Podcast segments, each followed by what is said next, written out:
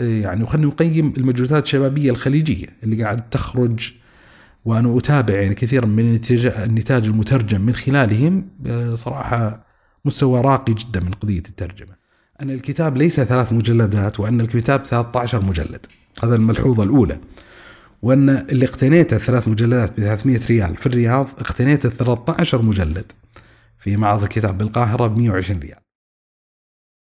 مساك الله بالخير أبو صالح. يا أهلا وسهلا، حياك الله، يا مرحبا. ومساء سعيد عليك وعلى السادة المستمعين والمشاهدين. الله يعطيكم العافية. وكذلك لأصدقاء الثقافة، اليوم لهم حظوة كبيرة في هالحلقة. الله يوفقك إن شاء الله. بمناسبة بداية معرض الكتاب في القاهرة، المعرض الدولي، وهو يعد من أضخم المعارض على مستوى العالم العربي، لك اهتمام كبير فيه وتحرص على حضوره بشكل سنوي. نعم. اليوم سنتداول شيء من أطراف هذا المعرض وتاريخه وقصته وأبرز مزاياه. كذلك مركز تكوين اللي أنت مشرف عليه أصدروا مجموعة من الكتب وراح يطرحونها إن شاء الله في المعرض بإذن الله عز وجل. طيب، ما قصة المعرض؟ طيب، الحلقة هذه كما ذكرت متعلقة بمعرض الكتاب الدولي بالقاهرة، وأظن الحلقة هذه جاءت مخالفة لهواك. يبدو لي.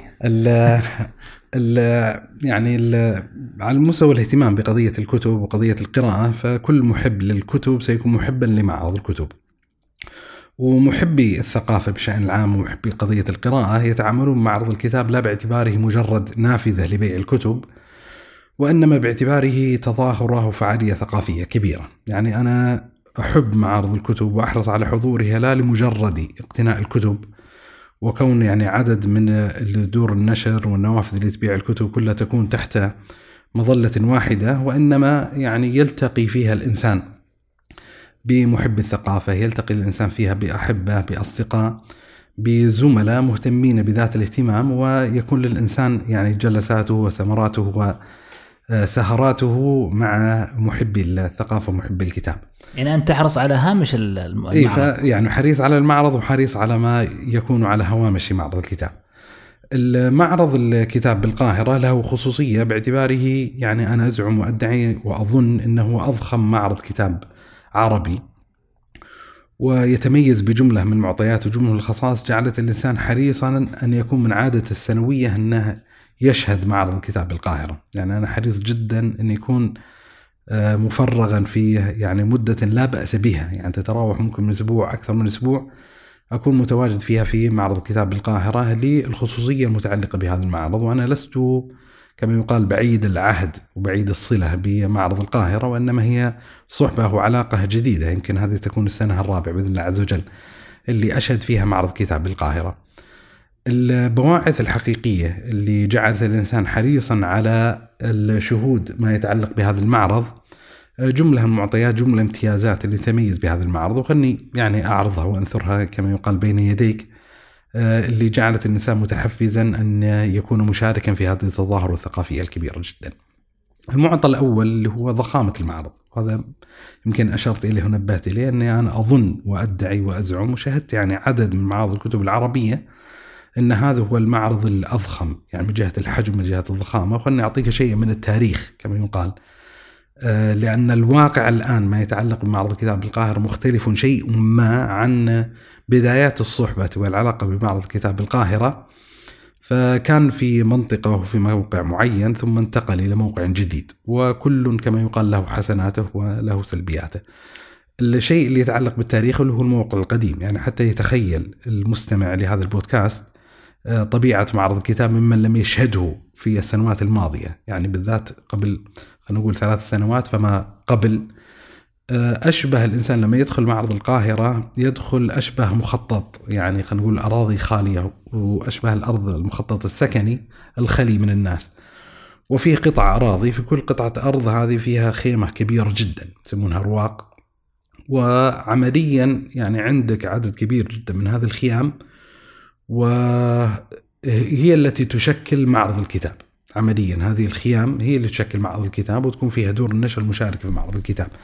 فعندك هذا الجانب الأول. ثم لأن أشبه المخطط فعندك شوارع تقسم هذه الأراضي كما يقال، فمطلة على الشوارع المعرض أكشاك لبيع الكتب، وبعضها يعني يكون كبيرة النافذة البيع، يعني بالذات بعض دور النشر العريقة مثل الشروق ودار السلام وغيرها تكون الكشك اللي يباع من خلال الكتب ليس كشكا وإنما يعني نافذة بيع كبيرة جدا.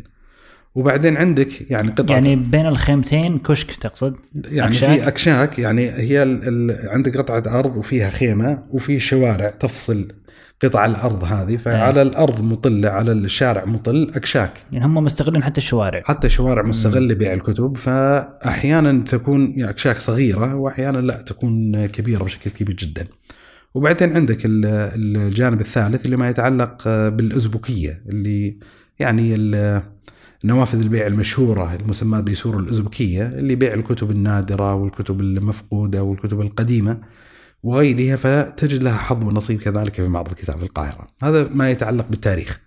اللي حصل طبعا انتقل المعرض إلى موقع جديد، الموقع الجديد من ناحية التنظيم الإداري والتنظيم الفني وروعة القاعات كما يقال وجمالية التنسيق يعتبر أجود بكثير جدا من يعني بعض الجوانب العشوائية اللي كانت متعلقة بالأوضاع الماضية، والخدمات الموفرة الموجودة على يعني مستويات متعددة وكثيرة جدا. لكن الإشكال اللي حصل أن أظن أن تقلص حجم المعرض يعني بمقدار الربع تقريبا، يعني يشكل المعرض الحالي أو المعرض العام الماضي مقارن بالمعارض اللي قبلها يعني 3/4 تلك المعارض أو 2/3 تقريبا. خصوصا العام الماضي ما شاركت الأزبكية في المعرض، فيعني أقاموا معرضهم كما يقال الخاص السنة الماضية، وبلغ يعني سمعي أن سيكون له مشاركة في هذه السنة بإذن الله عز وجل. فعندك هذا هو الامتياز المتعلق بالمعرض، 4 قاعات ضخمة لبيع الكتب مع مشاركة الأزبكية في هذه السنة. فالجانب الأول ما يتعلق بالضخامة، يتعلق بالضخامة، يعني إذا عقد الإنسان المقارنة بين معرض الكتاب في الرياض ومعرض الكتاب بالقاهرة، فمع قوة الشراء أو القوة الشرائية الموجودة في معرض الرياض، لكن من جهة الحجم فأظن أن معرض الكتاب بالقاهرة أكبر بكثير. الجانب الثاني والامتياز الثاني اللي هو تنوع المطبوعات وتنوع الإصدارات وتنوع الكتب. يعني أنا على مستوى الاهتمام الشرعي والفكري والثقافي مهتم بما يتعلق بالمذاهب العقدية، مهتم بما يتعلق بالاتجاهات الفكرية، فمعرض الكتاب بالقاهرة فرصة يستطيع الإنسان أن يتزود منها من الكتب المتعلقة بكثير من الطوائف والاتجاهات والمذاهب. يعني حتى من الأشياء الطريفة مثلا عندي اهتمام بما يتعلق بالعلوم الكلامية، ما يتعلق بالاتجاه الأشعري، الاتجاه الماتريدي، فأستطيع أني أنال يعني حصة وافرة من الكتب المتعلقة بهذه الاتجاهات العقدية. لكن من الطريف أن تدخل أحيانا بعض دور النشر فتجد بعض الاتجاهات العقدية الأخرى مما لا تدخل في دائرة الاهتمام الذاتي الشخصي، ومع ذلك يجد الإنسان فرصة فيأخذ يعني كما يقال من الكتب متعلقة بتلك الاتجاهات العقدية. فعندك التنوع، يعني حتى في المعرض الماضي كان في رواق أو في خيمة معينة مخصصة للأقباط، وبالتالي يستطيع الإنسان أنه يتوصل لبعض الكتب المتعلقة بالنصرانية.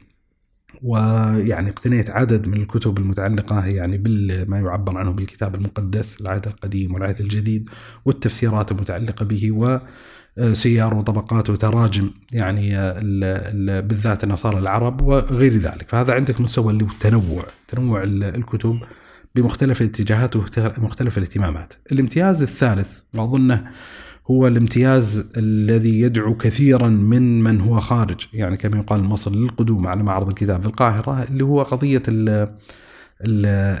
الأسعار. يعني أسعار الكتب في القاهرة مقارنة بأسعار الكتب في غيرها بالذات في المنطقة عندنا منطقة الخليج في فرق هائل وفرق كبير جدا. يعني يستطيع الإنسان يلخص الموضوع كما يقال أنه تستطيع أن تقتني في معرض الكتاب بالقاهرة ب1000 ريال ما تقتني في معرض الكتاب في الرياض ب4000 ريال مثلا. وعندي تجارب كما يقال يعني هي من جهة مريرة ومن جهة مؤلمة يعني فيما يتعلق بهذا الإطار. يعني خليني أضرب بعض الأمثلة والشواهد الطريفة من الكتب اللي اقتنيتها قبل مدة، يعني قبل سنوات، كتاب موسوعة اليهودية والصهيونية للدكتور عبد الوهاب المسيري. وطبعا النسخة اللي اقتنيتها هي نسخة مصورة عن الأصل كما يقال ومجلدة تجليد يعني فاخر، تجليد كعب، واقتنيتها ب1000 ريال يعني عن طريق أحد سماسرة الكتب في عندنا في المملكة. كم مجلد؟ والله ما استحضر ما أتذكر، لكنه يعني ضخم يعني، حتى من الأشياء الطريفة قديما اقتنيت الموسوعة، كان في 3 مجلدات، متوهما أن هذه هي موسوعة اليهودية والصهيونية الدكتور عبد الوهاب المسيري، عبارة عن 3 مجلدات ضخام وخط صغير جدا، وعبارة عن جدولين، في كل صفحة جدولين، 3 مجلدات أو آسف 2 مجلدين. اللي حصل أن اكتشفت بعد ذلك أن هذه مجرد مختصر للموسوعة الأصلية، ولا الموسوعة الأصلية كبيرة. اقتنيتها ب1000 ريال كما ذكرت، وأحد الأصحاب يعني قبل 2 سنين لما كنا مترافقين في المعرض اقتناها ب120 ريال، بل اقتنى يعني نسخة وطبعة مجلدة أجود من الطبعة اللي كانت موجودة عندي. يعني حتى من المواقف الطريفة اللي حصلت أن أحد الأصحاب في اليوم التالي وقف عليها واقتناها، لكن ليس ب120 150 ريال. فكنا طبعا حديث الشقة في تلك اليوم نسخر منه أنك قصوا عليك وخدعوك كذا 150 وصاحبك ما أخذ 120. فهذا وإحنا طبعا ما أخذه ب1000، وكان أحد الأصدقاء معنا الشيخ سلطان العميري ما أخذه كذلك مثلي ب1000 ريال. مثلا من الكتب اللي اقتنيتها أذكر يعني من المكتبة التراثية في الرياض كتاب الأغاني للأصفهاني، الكتاب المشهور جدا في المجال الأدبي، وأجود طبعاته طبعة الهيئة العامة للكتاب، هي الطبعة المعتمدة عند عام الطبع والعلم، وكتاب مهم ونفيس. اقتنيته ب300 ريال تقريبا، ثم وجدته في معرض القاهرة كما يقال بقراطيسي يعني بالكرتون، وكل نسخة أو كل جزء منه مغلف ب60 ريال. يعني لاحظ الفرق الكبير والهائل يعني، ولذا اقتنيتها لمجرد رخص سعرها مقارنة بالنسخة اللي اقتنيتها وهي عين النسخة كما يقال.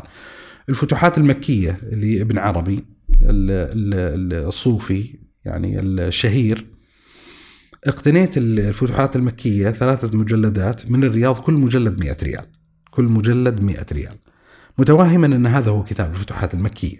ثم لما زرت معرض كتاب القاهرة اكتشفت أولا أن الكتاب ليس 3 مجلدات، وأن الكتاب 13 مجلد، هذا الملحوظة الأولى. وأن اللي اقتنيته 3 مجلدات ب300 ريال في الرياض، اقتنيته 13 مجلد في معرض الكتاب بالقاهرة ب120 ريال. فيعني فوارق كما يقال كبيرة يعني وكثيرة. والشواهد يعني خلينا نقول يعني المعاني المتعلقة برخص السعر الكتب مقارنة ب المنطقة، عندنا منطقة الخليج يعني كثيرة وكبيرة جدا. يعني من الكتب اللي كنت أفتش عنها يعني عندنا في المملكة وأحاول أقتنيها طبعة معينة لكتاب حلية الأولياء لأبي نعيم الأصفهاني، وجدتها طبعا في معرض كتاب القاهرة وفرحت بها جدا واقتنيتها. وأثناء تجوالي في الأزبكية وجدت نفس الطبعة اللي أنا راغب فيها، لكنها مجلد تجريد كعب.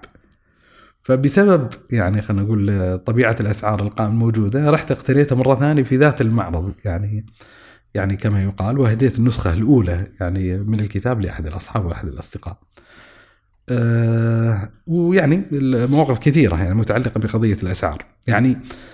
يعني حتى أؤكد القضية هذه أو يعني أقدم إرشادا فيما يتعلق بالمسألة هذه، مفترض يكون أولوية الإنسان يعني بالذات إذا راعى البعد الثمني أو بعد الأسعار المتعلقة بالكتب، فأول المكتبات التي ينشدها في معرض كتاب القاهرة هي المكتبات المدعومة حكوميا كما يقال، أو المحسوبة على المؤسسات الحكومية في مصر. ليش؟ لأن غالبا الكتب الموجودة منها تكون أسعارها منخفضة يعني بشكل كبير جدا، وكثيرا من تلك الكتب لما تسجل عندنا في منطقة الخليج، الكتاب اللي يقع في 10 ريالات تستطيع اقتناءه من معرض كتاب القاهرة، تستطيع أن تقتنيه من بعض المكتبات ما بسميها عندنا 100 ريال على سبيل المثال، يعني يتم ضرب السعر كما يقال ب10. فعندك من أهم المكتبات مثلا، غير طبعا الجانب الإثرائي المتعلق بالمادة العلمية الموجودة لهذه الكتب، يعني عندك مثلا الهيئة العامة للكتاب، المعهد القومي للترجمة على سبيل المثال، مكتبة الأسرة، دار المعارف. هذه المكتبات هي من أهم المكتبات اللي تقصد يعني. بل حتى من الأشياء الطريفة مما يتعلق بهذه المكتبات أن أسعارها تعتبر رخيصة بالمقارنة عندنا في المنطقة الخليجية، وإذا استطاع الإنسان أن يثبت من خلال بطاقة يعني شخصية أنه هو طالب على سبيل المثال، فيعطى كذلك 50% خصم مضافا على الخصم اللي ممكن يكون حاصلا أصلا في بعض الكتب. يعني حتى من المواقف اللي حصلت لي شخصيا فيما يتعلق بهذه المسألة، وبالذات يعني أحد الأبعاد اللي تسهم إلى حد ما بعد بزيادة في تخفيض أسعار الكتب، اللي هو الفرق العملة كما يقال. يعني القادم من خارج مصر يصير فرق العملة عالي، وإذا كانت الكتب مثبتة الأسعار كما يقال في معرض الكتاب، فيؤثر يعني انخفاض العملة وارتفاع العملة في قيمة الكتاب. حتى من الأشياء الطريفة، دخلنا أذكر مكتبة الأسرة وعندهم يعني كتب مهمة جدا، يعني من الكتب النفيسة اللي اقتنيتها بغلاء فاحش، يعني عندنا هنا واقتناه بعض الزملاء برخص فاحش في مكتبة الأسرة، كتاب تاريخ التراث الإنسانية على سبيل المثال. الشاهد دخلت مع الأصحاب مكتبة الأسرة، فسألني يعني رفع إلي كتابا وقال لي إيش رأيك في الكتاب هذا؟ فرحت يعني مباشرة من غير ما أنظر في عنوان الكتاب، رحت قلبت الكتاب كما يقال، شفت السعر وشفت قلت له سعر الكتاب 3.5 جنيه، يعني بما يوازي تقريبا يعني نص ريال، خلنا نكسر يعني بريال تقريبا.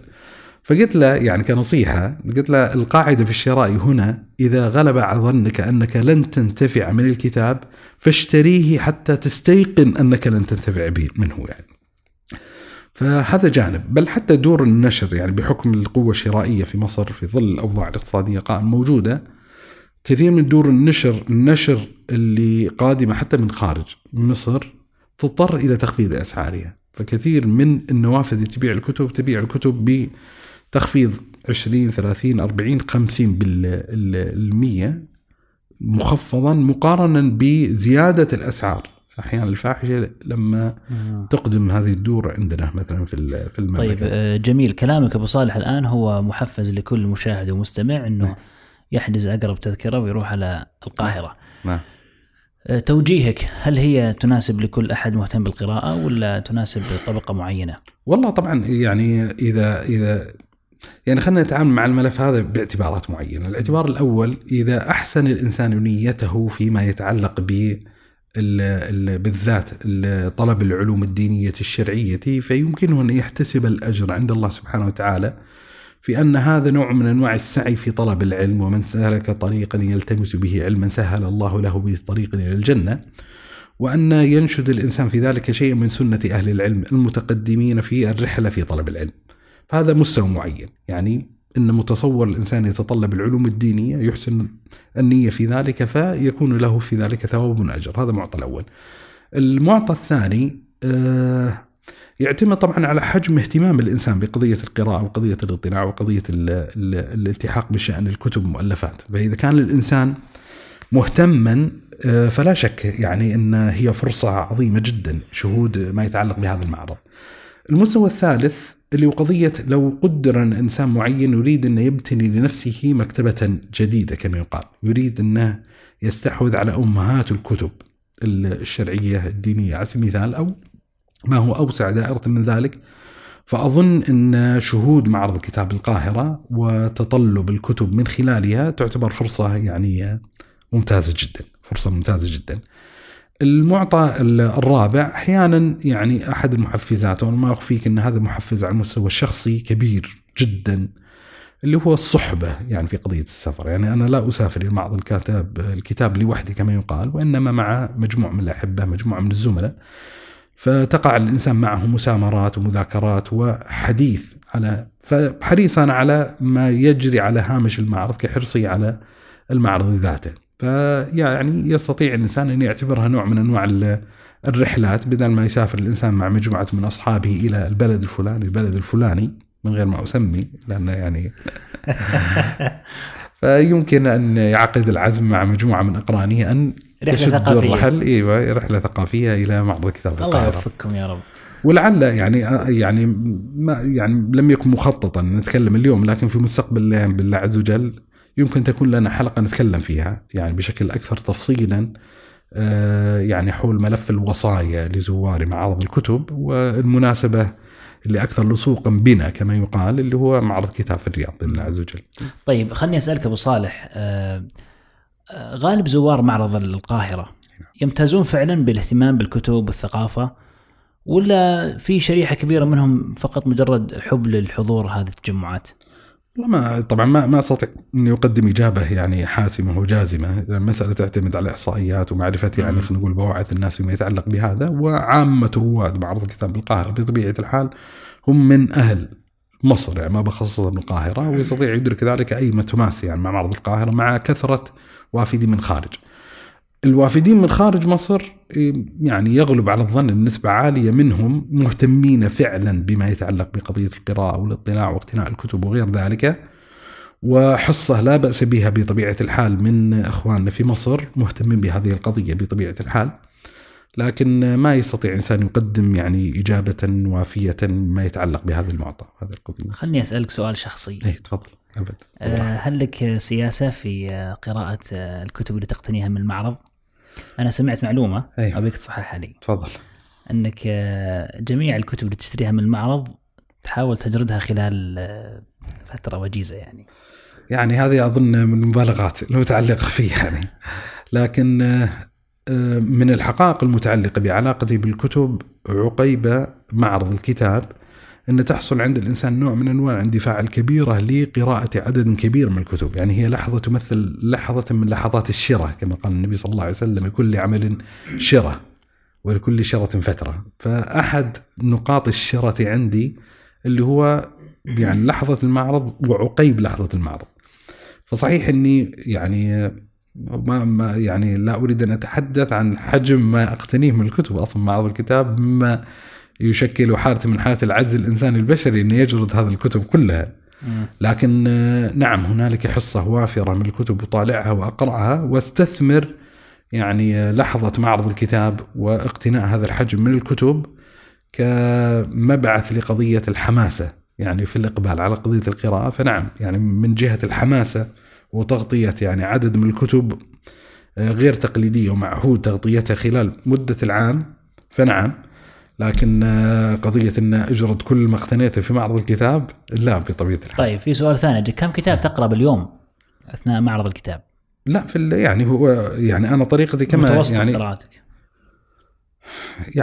يعني هو يتجاوز كتاب؟ لا طبعا هو يعتمد على حجم الكتاب، يعني يعتمد على حجم الكتاب. إذا كان كتابا يمثل كتاب غلاف يعني خلينا نقول 50-60-100 صفحة فيمكن الإنسان أنه يقرأ أكثر من كتاب خلال اليوم، لكن إذا كان الكتاب يعني خلينا نقول متوسط صفحاته 300 صفحة فما فوق، ففي الغالب لا يحتاج الإنسان إنه يعني إلى فترة زمنية من أجل أن يغطيه. لكن يبدو هذا ملحوظ عند اللي مهتمين بالقراءة والكتب إنه فترة المعرض بعضهم يأخذ إجازة سواء كانت معارض يعني خارجية ولا داخلية ويفرغ نفسه خلال الأسبوع هذا كامل ويحاول إنه يقرأ ما يستطيع من الكتب اللي اشتراها مثل ما ذكرت، يعني جانب الشراء والحب والطبع. طبعا بس هو ليس يعني هو في الغالب زي ما ذكرت ممكن أشرت له في أثناء الحديث أكثر مرة اللي هو قضية عقيب المعرض، لأن فترة المعرض الإنسان يكون مستغرقا بقضيه وقضيه في قضية الاقتناء والشراء والحالة حتى يدرك الإنسان ما يتعلق بسياسة المهتمين بقضية وما يعبر عنه بالكتبيين اللي يعني عندهم نوع من أنواع الولع بقضية شراء الكتب واقتناء ومعرفة ما يتعلق بها.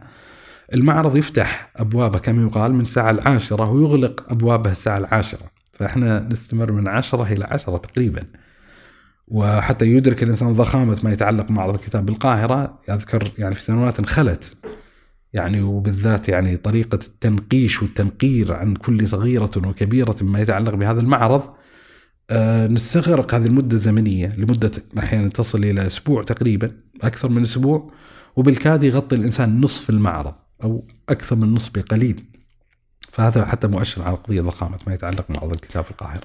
وش جديدكم في تكوين اللي بينزل في معرض القاهرة؟ طيب يعني عندنا مجموعة من الإصدارات الجديدة بحمد الله سبحانه وتعالى، يعني اللي أستحضرها الآن مما أظن أنه بإذن الله عز وجل سيدرك معرض الكتاب بالقاهرة 4 كتب أساسية. الكتاب الأول كتاب مهم للمهتمين بالشأن العقدي للصديق الشيخ سلطان العميري بعنوان قانون التأسيس العقدي. قانون التأسيس العقدي، كتاب قانون التأسيس العقدي يعني كتاب متوسط الحجم 300-350 صفحة تقريبا، وهو أحد الكتب المهمة جدا جدا جدا كمدخل إلى علم العقيدة. يعني من الفروع العلمية اللي احتفى بها أهل العلم واهتم بها أهل العلم ما يعبر عنه بمداخل العلوم.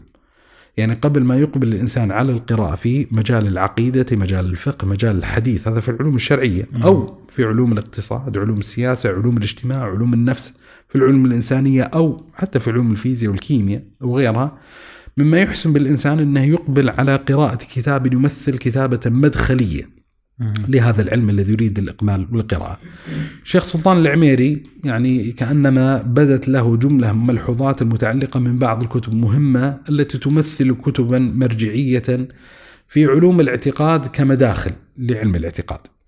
فتحت الشعور، هذا اللي أظنه شعور ببعض الإشكاليات والثغرات الموجودة في بعض الكتب الموصفة باعتبارها مدخل إلى علم العقيدة، وضع كتابه هذا اللي تم عنونته بحمد الله سبحانه وتعالى. خلني هذه يعني كما يقال دقة يعني مناسبة، يعني أنا لا يروق لي بتاتا العنوان المسجوعة الذي يطرحها الشيخ، إيش العنوان؟ العقود الذهبية. العقود الذهبية في شرح مقاصد العقيدة الواسطية. يعني أنت غلبت في هالعنوان هذا جن في إيش؟ في القانون التأسيس. لا والله هو الحمد لله يعني رضخ لنصيحة العقلاء خلنا نقول يعني حتى من الأشياء الطريفة. مسي عليه بالخير الدكتور. يعني خلنا دام فتحنا الباب يعني نطرح يعني كما يقال ما أخاف هذا يعني تنفير عن الكتاب هذا. لا هو طبعا هي ردة فعل بحكم استبشاع الشيخ الذي أبداه لأول وهلة عندما عرضت عليه عنوان كتابي شموع النهار. معناته رأيك هذا يدخل هوا الآن يعني هو الحين اعترض على شموع النهار، وأنه يعني قدم يعني معلقة ذامة متعلقة به، فكما يقال تبخض الجبل ولا دفارا، يعني أخرج لنا كتاب العقود الذهبية العنوان، ويعني كتاب الآخر حتى نسيته في مفهوم العبادة، إيش الإفادة، تحقيق الإفادة في مفهوم العبادة. يعني ما لا داعي نفتح الباب يعني حتى من الأشياء، وخله نصيحة على الهواء مباشرة لعل يعني يستطيع الإنسان أنه يستظهر بالمتابعين لإقناع الشيخ بأن يعزف من هذه الطريقة كما يقال يعني حتى أذكر لما جاء العقود الذهبية، مما كشفت الشيخ قلت له أنا متنازل عن مبدأ العناوين المسجوعة، خلاص ما في مشكلة تبي عنوان مسجوع، لكن أهل العلم لما يضعون عناوين مسجوعة ترى العنوان كما يقال يختزل في طياته حكاية ويختزل في طياته قصة. يعني خذ على سبيل المثال لما يعنون لكتاب الإمام الصنعاني سبل السلام، لاحظ سبل السلام الموصلة إلى بلوغ المرام، سبل السلام الموصلة إلى بلوغ المرام، عنوان جميل مسجوع بس في ترابط في يعني في تسلسل. زين مثلا كتاب مثلا السيل الجرار المتدفق على حدائق الأزهار، المقصود الإمام الشوكاني عليه رحمة الله تبارك وتعالى تقديم قراءة نقدية للفقه الزيدي، فقال لك السيل الجرار المتدفق على حدائق الأزهار. طيب إذا جاء السيل الجرار على حدائق الأزهار إيش اللي بيحصل؟ طيب والعقود الذهبية. فلما تجي لعقود يعني أنا أمزح مع الشيخ أقول له لما كأنما اخترت هذا العنوان بطريقتنا لما كنا أطفال إنه بنألف الشعر شو نسوي؟ نجي لخاتمة البيت نروح نحط كما يقال الكلمات المطلوبة، زين الذهبية الواسطية فالحين الكتاب عنوانه العقيدة الواسطية، فرحت ابتدأت الموضوع قلت إيش اللي يصلح الواسطية الذهبية؟ طيب العقود الذهبية في شرح مقاصد إيش دخل هذا بهذا؟ الله أعلم، هذا المعنى مقتنز في بطن. بس ما زال رأيك داخل الهواء، والدكتور سلطان له حق الرد ما في مشكلة طيب نؤمل يعني هو كل القصة نؤمل على الشيخ أن يتراجع من هذه القضية وأنه نشيع مثل هذه لكن أنا أشوف حقيقة أنا العنوان كتاب ملفت الحقيقة اللي هو قانون التأسيس العقدي. أي نعم. لو تكمل الفكرة فيه. طيب يعني أنا ذكرت أن الكتاب ينتمي إلى فضاء ما يعبر عنه بمداخل العلوم، الكتاب الجميل ونفيس وطلعته وقرأته. الكتاب استطاع الشيخ من خلاله أن يتجاوز بعض الإشكاليات المتعلقة بالكتب الأخرى المصنفة ككتب مدخلية إلى علم العقيدة. يعني أول ملحوظة أبداها الشيخ، وهي ملحوظة دقيقة وذكية ومهمة جدا أن يتنبه لها طالب العلم فيما يتعلق بعلم العقيدة وغيره من معارف العلوم، اللي هو التفريق بين العقيدة وعلم العقيدة، التفريق بين العقيدة وعلم العقيدة، طيب التفريق بين الفقه وعلم الفقه. يعني العقيدة هي تفصيل المسائل العقدية التي يتطلب الله عز وجل من اعتقادها. حلو. علم العقيدة هو القالب الذي ينتظم في سلكه هذه المسائل. يعني مثلا زي الأصول، هي أن تعتبر مش بس أصول، أوسع دائرة. يعني مثلا لما احنا نتحدث مثلا أن أول من وضع كتابا في أصول الفقه هو الإمام الشافعي. جيد. طيب الصحابة ما كانوا يعرفون أصول الفقه؟ تقول لا، كانوا يعرفون أصول الفقه، لكن ما الذي حصل على يد الإمام الشافعي؟ اللي حصل اللي هو لحظة التأسيس لعلم يسمى علم أصول الفقه. فلما تتكلم الحين عن العقيدة، العقيدة متى تأسست العقيدة؟ العقيدة إنما تأسست مع تنزل الوحي على النبي صلى الله عليه وسلم وتبليغ النبي صلى الله عليه وسلم العقيدة للناس. لما تتكلم طيب كيف تشكل علم العقيدة؟ كيف تطور علم العقيدة؟ ما هي مدارس علم العقيدة؟ لا، الحين قاعد تتحدث عن شيء هو خارج عن تفصيل المباحث العقدية. فأحد الملحوظات اللي كأنما لاحظها الشيخ على بعض الكتب مؤلفة كمداخل لعلم العقيدة أنها استغرقت في بعض مباحثها لبحث بعض تفاصيل العقيدة. يقول لهم لا يا جماعة، ترى أنتوا الحين لابد أن تدركوا لما تؤلف مدخل لعلم العقيدة أن عندنا شيء اسمه علم عقيدة وعندنا عقيدة، وأن مدخل إلى علم العقيدة لا مدخل إلى العقيدة، مدخل إلى علم العقيدة، إلى علم العقيدة لا إلى العقيدة. وبالتالي المباحث اللي تستغرق في تفاصيل المشهد العقدي ينبغي ألا تدخل ببحثها. هذه القضية الأولى، ولذا سعى الشيخ في كتابه أن يتجنب هذه الإشكالية. الملحوظة الثانية أن كثيرا من مداخل العلوم إجمالا، ومنها ما يتعلق بمدخل أو مداخل علوم العقيدة، وقعت أسيرة يعني أحد الأطروحات التراثية الشائعة في الثقافة الإسلامية، اللي يسمونها المبادئ علوم العشرة، إن مبادئ كل فن عشرة، الحد والموضوع ثم الثمرة. يذكر لك 10 تراتيب معينة. هذه 10 كأنما حصل نوع من أنواع التوافق لكونها الهيكلة الناظمة لمداخل العلوم.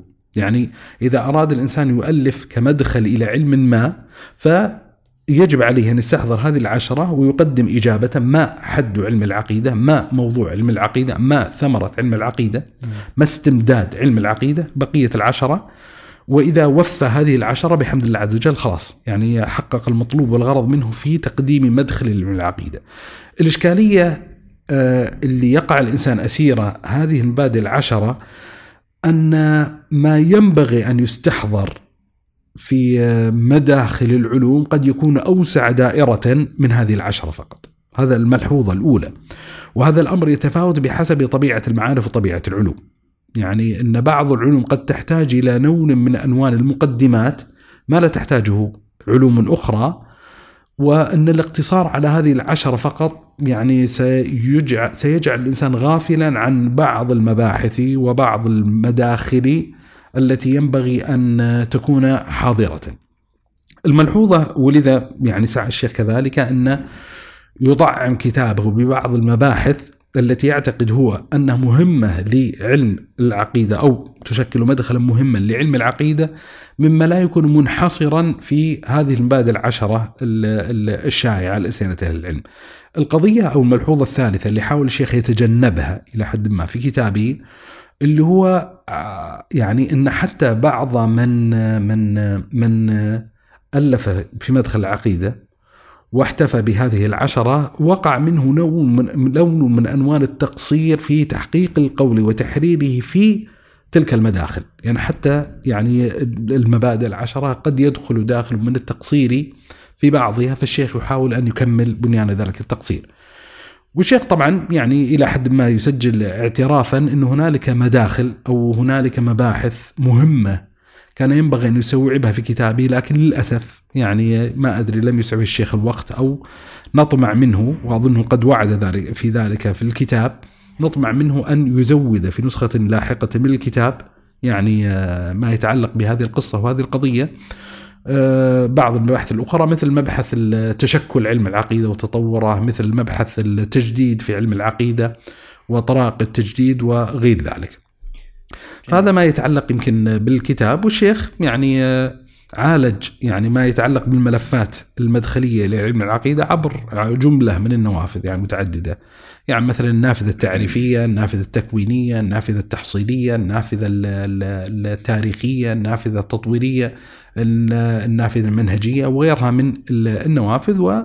ويستطيع الإنسان يعني أن إما يطلع باشتراء نسخة من الكتاب أو من خلال الفهرس اللي نشره الشيخ جزاه الله خير يعرف إيش طبيعة المباحث التفصيلية. هل هو يصلح للقارئ ولا لا؟ يعني أنا أزعم أن أي مهتم بعلم العقيدة سيشكل هذا الكتاب كتابة تجديدية إضافية مهمة جدا. ممتاز. الكتاب الثاني من الكتب كذلك المهمة جدا اللي بحمد الله عز وجل أكرمنا مؤلف الكتاب في إشراكنا معه في أجر نشر هذا الكتاب وإشاعته، كتاب بعنوان المعارضات الفكرية المعاصرة لأحاديث الصحيحين للصديق الشيخ الدكتور محمد فريد زريوح من الأشقاء والأخوة والزملاء والأصدقاء من المغرب. الكتاب الحقيقة كتاب مهم جدا، وكتاب يمثل كتابة موسوعية في الذب عن الصحيحين. يعني نحن نتكلم عن كتاب يقع فيه 3 مجلدات 1800 صفحة، هو الكتاب الأول من إصدارات المركز اللي نطبع بهذا العدد من مجلدات. يعني قصارى كتبنا الماضية 2 مجلدين، هذا الكتاب يعني يعتبر كتابا ضخما كبيرا، وكتابا أتى في لحظة مهمة جدا ولحظة حساسة جدا، وهي كثرة المطاعن على أحاديث الصحيحين، على الإمامين البخاري ومسلم وأحاديثهما. ويعني ما أخفيك تتجاذبني يعني مشاعر متنافرة في هذا النمط من أنماط التأليف والكتابة. يعني إيش اللي أقصد بالمشاعر المتنافرة؟ طبيعة الخصم الطاعن على صحيح البخاري وصحيح مسلم كمثال، أو كثير مما يطرح ملفاته وشبهاته والإشكاليات المعاصرة. عن قراءة الكتاب هذا كيف؟ أنه يكون عاجز عن قراءة هذا الكتاب، مش أنه عاجز، هو أنه هل يستحق أنه يعالج الإشكاليات اللي قاعد يطرحها بمثل هذا المستوى من الجدية العلمية؟ يعني خلنا نستعرض يعني الإشكال اللي أجده في كثير من الإشكاليات والشبهات المعاصرة، والعنوان الكتاب المعارضات الفكرية بين قوسين المعاصرة هو في حقيقته إعادة إنتاج رديء لكثير من الإشكاليات الماضية. يعني لو قرأ الإنسان في بعض الإشكاليات الماضية على الأقل يقام بنيان الشبهة بطريقة أكثر علمية مما يوجب الاشتباك معها بطريقة علمية، بخلاف كثير من الإشكاليات المعاصرة لا من جهة المتحدثين بها ولا من جميع طبيعة الإشكال. يعني بالله عليك يعني كيف يستطيع الإنسان أن يتعاطى بشكل من أشكال الجدية العلمية مع شخص لما أراد أنه يذكر معرفته بصحيح الإمام البخاري مكتوب معروف على بعض طبعات الكتاب، بعض نسخه جمعه محمد بن إسماعيل البخاري، فهو ما أدري يعني إيش موجبات هذا التخلف الذي وقع فيه، فراح قال لك إيش إن صحيح البخاري من تأليف مين؟ من تأليف أو الجامع الصحيح من تأليف جمعة محمد إسماعيل البخاري.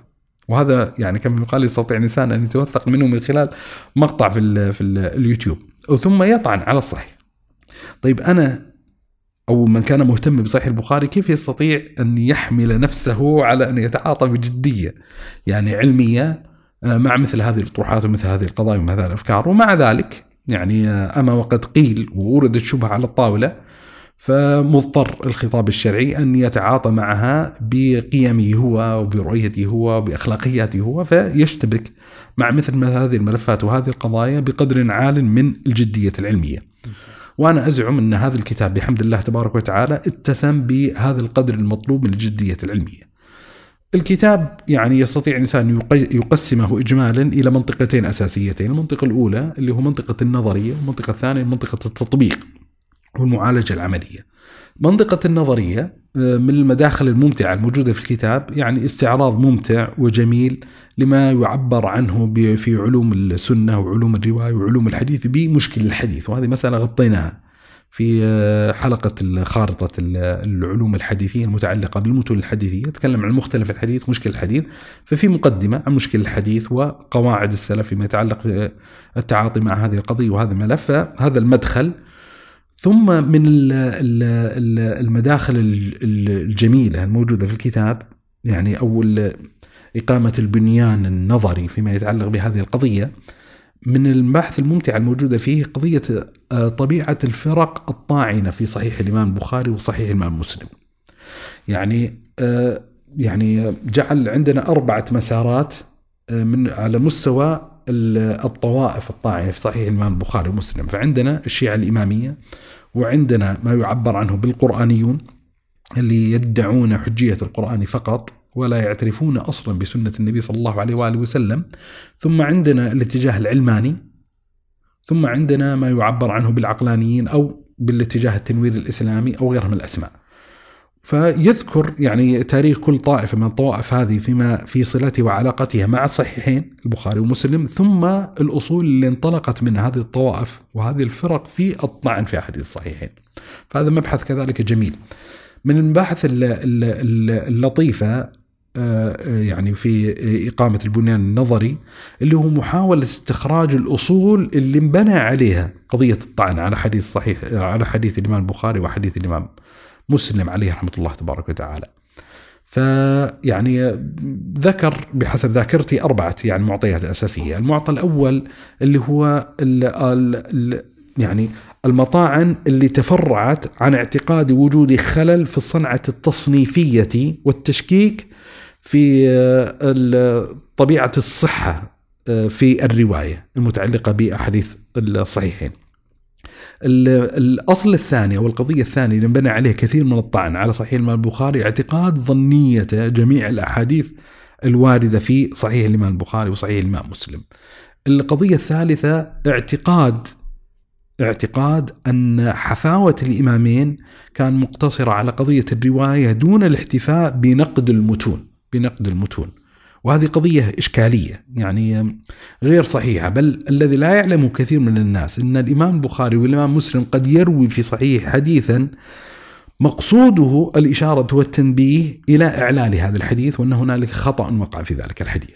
هذا يقع أحيانا في أحاديث الصحيحين، وهذه أحد يعني الملحوظات اللي يدركها أهل العلم فيما يتعلق بهذه القضية من الأصول اللي انبنى عليه كثير من الطعن على صحيح الإمام البخاري وصحيح الإمام مسلم، اللي هو الاحتجاج بنقد العلماء لأحاديث بعض أحاديث الصحيحين. يعني في القديم والحديث أن حصلت ممارسات علمية في نقد بعض أحاديث الواردة في الصحيحين، فيريدون أن يبنوا من تلك الممارسات جبلا كما يقال، ويوسع من دائرة النقد بحيث ما يقتصر الأمر على الأحرف المنتقدة في صحيح الإمام البخاري وصحيح الإمام مسلم مما هو خارج عن دائرة الإجماع. يراد أن يوسع هذه القضية ويستثمر هذه القضية بحيث يطرح الاحتجاج بالإجماع المنعقد على صحة الحديث الصحيحين إجمالا. فهذه أهم الأصول اللي انبنى عليها قضية الطعن. ثم انتقل بعد ذلك لمباحث موسعة جدا اللي عبرت عنها بالجانب التطبيقي أو الجانب العملي في الذب عن الصحيحين، وذلك باستعراض مفصل الأحاديث اللي تم معارضتها بأصول فكرية فاسدة في السياق المعاصر الذي نعيشه في مختلف الأبواب الدينية، في الإلهيات، ما يتعلق بنبوة النبي صلى الله عليه وسلم، ما يتعلق بشأن الأنبياء والرسل عموما، ما يتعلق بالغيبيات، ما يتعلق بملف المرأة، ما يتعلق بالعلوم الطبيعية، ما يتعلق بالإسرائيليات وغيرها. فيستعرض تحت كل مبحث في الإلهيات جملة من الأحاديث في موضوع النبي صلى الله عليه وسلم واعتقاد الطعن في النبي صلى الله عليه وسلم باعتبارات معينة، جملة من الأحاديث وهكذا. ويبدأ يعالج الإشكاليات الفكرية الموردة على ذلك الحديث على وجهة التفصيل. فتحصلنا بحمد الله تبارك وتعالى على موسوعة علمية يستطيع الإنسان أن يرجع إليها متى ما وقع له اشتباه وإشكال في أحد أحاديث الصحيحين. فهذا أحد الكتب الأساسية التي نعول كثيرا أن تكون معولا لمن يستشكل بعض الحديث الوارد في الصحيحين. الكتاب الثالث هو المخرج الوحيد. إيش فكرة الكتاب؟ المخرج الوحيد يعني وحلقة حافلة يعني بالأصدقاء كما يقال، وهو من تأليف الصديق عبد الله الشهري أبو ضياء. والكتاب في أصله كتاب ألف باللغة الإنجليزية، ناسي هل The Only Way Out يعني يمكن كذا عنوانه، ثم بحمد الله عز وجل ترجم إلى العربية هي ملحمة الخلاص بين قلق السعي ومدد الوحي. فمؤلف الكتاب الشيخ عبد الله الشهري ألف الكتاب باللغة الإنجليزية أولا قبل سنوات، ليس يعني بل أظنه أول مؤلف للشيخ عموما، وترجم الكتاب والشيخ راجع الكتاب، ويبدو أن النسخة الإنجليزية ما أدري هل الشيخ ذكر هذا المعنى وما ذكره لا تتقاطع مع النسخة العربية المطورة عنها إلا بحدود 10%، أو يعني فنتكلم إحنا عن كتاب جديد، إعادة بناء كتاب جديد، وكتاب جميل وكتاب عميق، وكتاب ينتمي إلى الحقل الديني والحقل الفلسفي، ويتماس مع حالة الحيرة الإنسانية. يعني من الجوانب الفطرية الموجودة عند الإنسان ما يعبر عنه ويتسمى أسئلة المعنى، من أين أتيت ولماذا أنا هنا وإلينا المصير، أسئلة المعنى.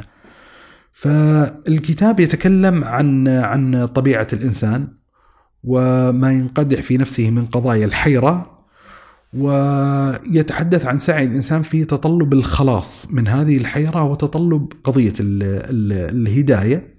فيقدم يعني مادة علمية دينية فلسفية معمقة فيما يتعلق بهذا الإطار، ويعالج يعني ملفات كما يقال كثيرة جدا، ما يتعلق بالدين، ما يتعلق بمفهوم العبادة، ما يتعلق بمفهوم الإسلام، ما يتعلق بقضية الإلحاد، قضية التطور الدارويني على سبيل المثال، وملفات كثيرة جدا، بحيث يريد أن يخرج يعني قارئ هذا الكتاب بنتيجة أن الخلاص الأوحد لحالة الحيرة اللي تعصف به الإنسان على مستوى الفرد أو على مستوى الإنسان كمجموع هو في هذا الدين، وأنه هو الذي يمثل المخرج الوحيد.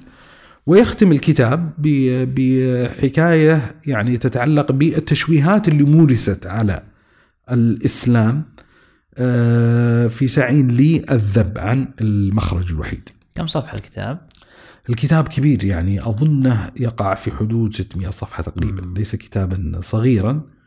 وكتاب كما ذكرت يعني الكتب العربية المؤلفة في أسئلة المعنى محدودة، فهذا الكتاب يعني يعد كموسوعة، يعني لا كتاب كبير يعني، وهو حافل بملفات يعني متعددة وكثيرة. طيب الكتاب الرابع هو اللقاءات المشرقية في بلاد الشام. نعم، اللقاءات المشرقية. إيش فكرة الكتاب؟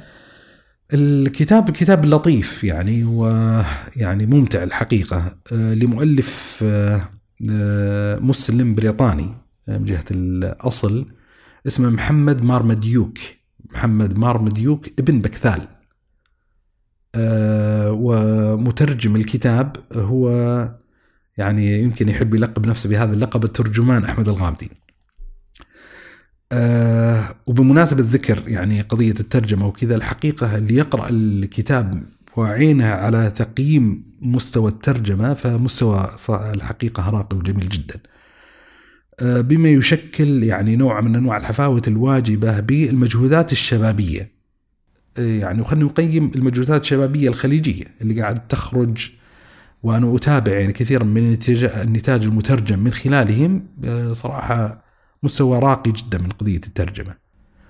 يعني مثلا بعض المنصات، مثلا الأستاذ يوسف صمعان والدكتور يوسف صمعان لما أسسوا موقع حكمة على سبيل المثال، وفتحت نافذة للبذل الشباب في قضية الترجمة، حقيقة مترجمات راقية وجميل جدا. عبد الله الشهري منصة أثارة على سبيل المثال كذلك قدمت يعني مستويات رفيعة فيما يتعلق بقضية الترجمة، إضافة إلى بعض الأصدقاء وبعض الأحبة ممن هو مهتم بقضية الترجمة، مثل الأستاذ راضي الماصي. وأنا أزعم أن أحد القامات المرشحة أن تقدم مادة مترجمة إلى اللغة العربية هو الأستاذ أحمد الغامدي. أيوه، فالكتاب على مستوى صنعة الترجمة حقيقة كتاب لذيذ وكتاب ممتع، وكتاب فيه رقي على مستوى الترجمة. لما تتكلم إنسان على التفاصيل اللي موجودة في الكتاب، الكتاب يعني من القضايا اللي تأثرني في بعض الشخوص اللي هو الحياة الحافلة. يعني محمد بن بكثال لما تقرأ الكتاب تجد أنك أمام شخصية حياتها حافلة، يعني اللحظات المفصلية في حياته كثيرة والمواقف كثيرة، واستطاع يعني أن يوثق لنا هذه الحياة الحافلة عبر هذه المذكرات وعبر مؤلفاته وكتب متعددة. هي سيرة ذاتية تعد، يعني هي ليست سيرة، هي من أدب الرحلات، هي أشبه يعني أقرب ما تصنف إن من قبيل أدب الرحلات. ولذا هو يعني محمد بن بكثال هذا أديب روائي رحالة، فيه امتيازات يعني متعددة وكثيرة جدا، يعني من الامتيازات العجيبة واللي فعلا تبتعث يعني وتجعل لهذا الكتاب لونا من ألوان الموقع الخاص في التاريخ الإسلامي. أن مؤلف الكتاب هذا هو إمام أول مسجد في لندن، وهو مؤلف الكتاب كذلك أول من ترجم القرآن الكريم للغة الإنجليزية. فأنت أمام شخصية مفترض أن تكون شخصية محورية وشخصية مفصلية. الكتاب كما يقال حفي، ولا مؤلف الكتاب على مستوى الثقافي راقي جدا ثقافيا، يعني لك أن تتخيل أن الرجل يتقن، يعني هو يتيم الأبي وأمه ابتعثته من بريطانيا إلى فرنسا للتعليم، فتعلم بالإضافة الإنجليزية بطبيعة الحال الفرنسية، وأضاف إليها تعلم الألمانية، ثم أضاف إليها تعلم الإيطالية والإسبانية، ثم الأردية التركية واللغة العربية. فشخصية كما يقال نابهة، وشخصية يعني متعددة المواهب، يعني على مستوى التأليف والكتابة، على مستوى الرواية، على مستوى التوثيق وكتابة السيرة والمذكرات، على مستوى الترجمة، نقل من القرآن الكريم من اللغة الإنجليزية إلى اللغة العربية. فالكتاب لذيذ والكتاب جميل، وكما قلت أن الكتاب مليء جدا بالمواقف يعني كما يقال والقصص والحكاية. والرجل لما تقرأ يعني كتابه هذا على وجه الخصوص اللقاءات المشرقية في سوريا وفلسطين وفي بلاد الشام، تجد أن كان عنده حالة من حالة الحفاوة اللافتة للنظر للثقافة العربية ومحبة حقيقية للعرب وذب ودفع عن العرب في ظل السياق الحضاري اللي كان يعيش فيه هذا الرجل. وبحمد الله تبارك وتعالى يعني أثمرت هذه المحبة للثقافة العربية محبة لدين أكثر العرب وهو دين الإسلام، وأثمرت في نهاية المطاف يعني قدم عدد محاضرات وختم تلك المحاضرات بإعلان الشهادة واعتراف الله تبارك وتعالى بالوحدانية ودخول في دين الإسلام. ما شاء الله، الله ينفع فيكم يا رب ويجعل هذه الكتب نافعة إن شاء الله لقرائها، وننتظر كذلك جديدكم أنتم أبو صالح. الله يوفقك إن شاء الله. احنا بالعادة يعني كل سنة ننتظر منكم كتاب. الله يوفقك إن شاء الله. دعواتك ودعواتك. لو تفصح لنا عن شيء حصري ولا ما في شيء؟ يعني متفائلين على أمل كذا. الله يسر. الله عز وجل يبعث أرواحنا. الله يسر يبارك لنا في أوقاتكم وأعماركم يا رب. شاكر لك هذا الحضور. الله يكرمك. ونرجو أن تكون هذه الحلقة أشبعت عددا لا بأس به من المشاهدين. الله يكرمك. تحياتي لك ونلقاك على خير. الله يحييك. سلمك. جزاك الله خير.